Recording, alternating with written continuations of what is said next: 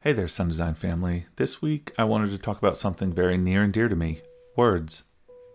You know, when you're typing an email or writing a letter, uh, you have the ability to scrutinize every word. Sometimes you write draft after draft after draft. So the meaning is exactly what you want it to be. Um, the more important the outcome, the more detailed and seriously you take the writing. You know, why is this? Um, I think it's because, you know, when most people are writing, they realize how powerful reading it is going to be. You know, sometimes reading a message can easily fill people with, you know, emotions, uh, feelings of love, happiness, hope, um, but it can just as easily create anxiety, fear, anger, sadness, you know, really all emotions across the spectrum. Now, most people these days, uh, when they're writing, they're writing an email or a letter, uh, and it's usually because they need an outcome from it. They need something. Uh, they're asking someone for something, or they're providing information to others that have asked for it. Uh, it's rarely just to say hi. You know, even seemingly selfless acts of writing have an intended purpose, and that's at the core of what I want to talk about today intended purpose, but not when we're writing uh, I want to talk about intended purpose when we're speaking. In writing, there's also the fact that we want to make sure our messages are clear and well understood. Uh, this is called comprehension, and we're taught at a very young age that reading and comprehension go hand in hand. But what about speaking and comprehension, uh, more accurately referred to as listening comprehension? Listening comprehension covers all the processes involved in understanding and interpreting spoken language. These include recognizing the sounds you're hearing, understanding the meanings of the words, understanding syntax in the context um, of what you're hearing, all of which are much easier when you're reading because you can see the words and you can see the sentences. Uh, you can process them at your own speed, you know, maybe even reading them over and over again until you've formed an understanding. You know, this is much more difficult during a spoken exchange when you can only hear the words, you know, typically once. Uh, you can't use your power of sight, and you have a person on the other end waiting for a response. The pressure is much higher, and the expectations of the speed at which you process the information are also much higher. Uh, I think this equates to the feeling of pressure you get when someone is watching you read or standing over your shoulder when you're working in those instances you're using you know valuable comprehension power in your brain to maybe try to impress or or do the reading or the work quickly or just simply not look stupid in front of somebody. Uh, whatever it is for you but you're definitely not completely focused on what you're reading or doing in that moment. You know this is similar to when you're speaking to a room full of listeners or even just a small group of listeners. You know you can be charged up or empowered, you know, when you see them nodding in agreement or laughing and smiling at what you're saying. Um, very similarly, you can be negatively affected by, you know, frowns or scowls or, you know, God forbid, booing or even, you know, blank stares or looks of confusion. In all those cases, it's it's most likely that you are not 100% focused on the words you're using or what it is that you're saying. You know, so why does this matter? Why why do we care about this? You know, you want people to take you seriously, you want your message to be understood and valued, you want to be perceived as the expert. Uh, those are some personal reasons, but think about a bigger picture. Think about your role in the company that you work for. The words you can use um, make or break a deal. They build trust or destroy it. They create moments uh, or can create confusion. So there can be a lot at stake, and there's definitely a right and wrong way to go about it. You know, so let's talk about when certain speech is done wrong. Uh, let's start with intention versus impact. Uh, you may not intend to create a negative impact by what you say, but your word choice certainly can. Uh, imagine a situation where you've wronged somebody, um, and to cool off the situation, you say to them, you know, hey, I'm I'm sorry you took what I said that way. It, it's not what I intended. You know, in that instance, the unintentional result could be that by choosing to say you took in that apology, you've effectively blamed the other person for the mistake, completely negating the effects of the apology. You know, this is certainly not what you intended, but they could have easily taken it that way.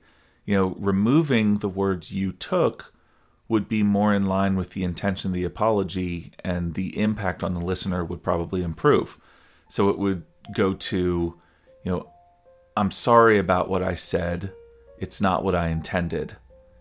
You know, it's it's essentially the same thing, but it means something different to the listener.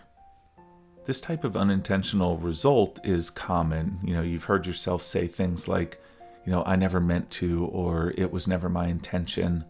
Um, if you think back on past conversations that you've had, uh, you can likely trace the source of having to say that to some poor word choices.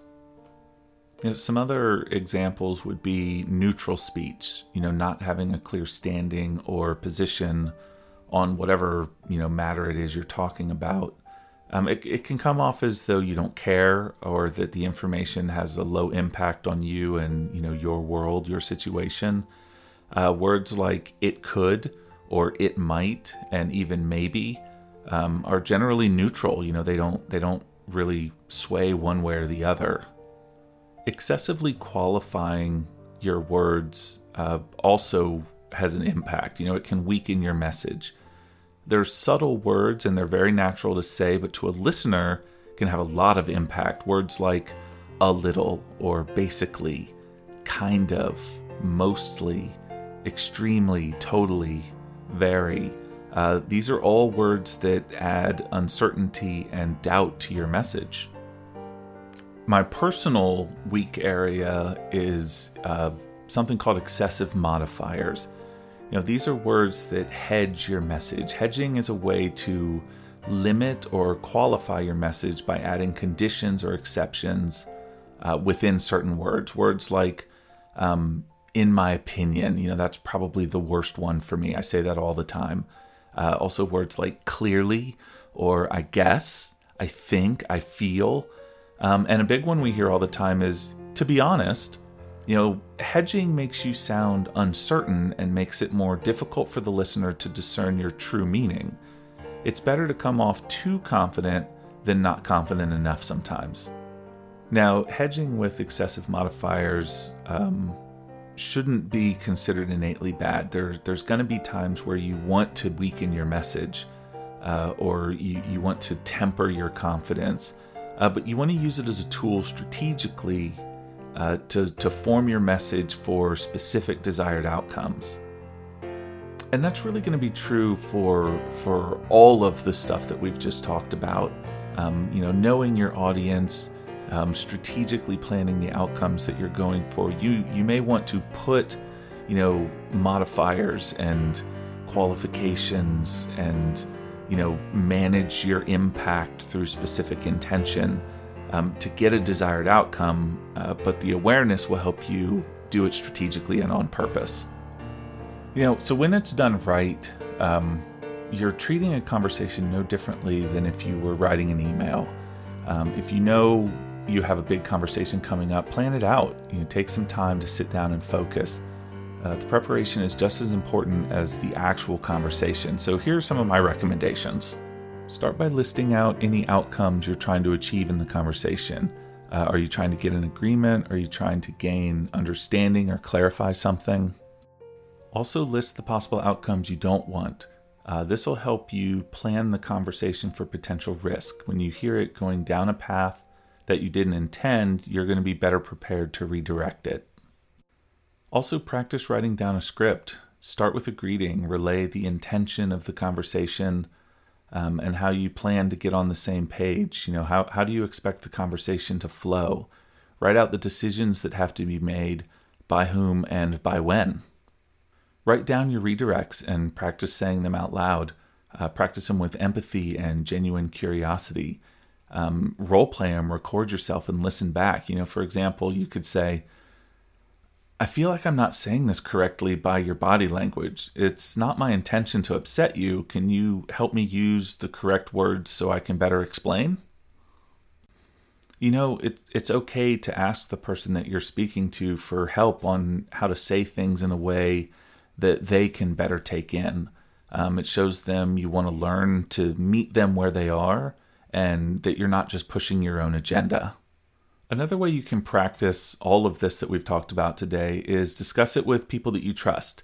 um, both at work and at home. Let them know that you're interested in how they're receiving the communication and ask them specifically if there's other words they feel would have better represented what you were trying to say.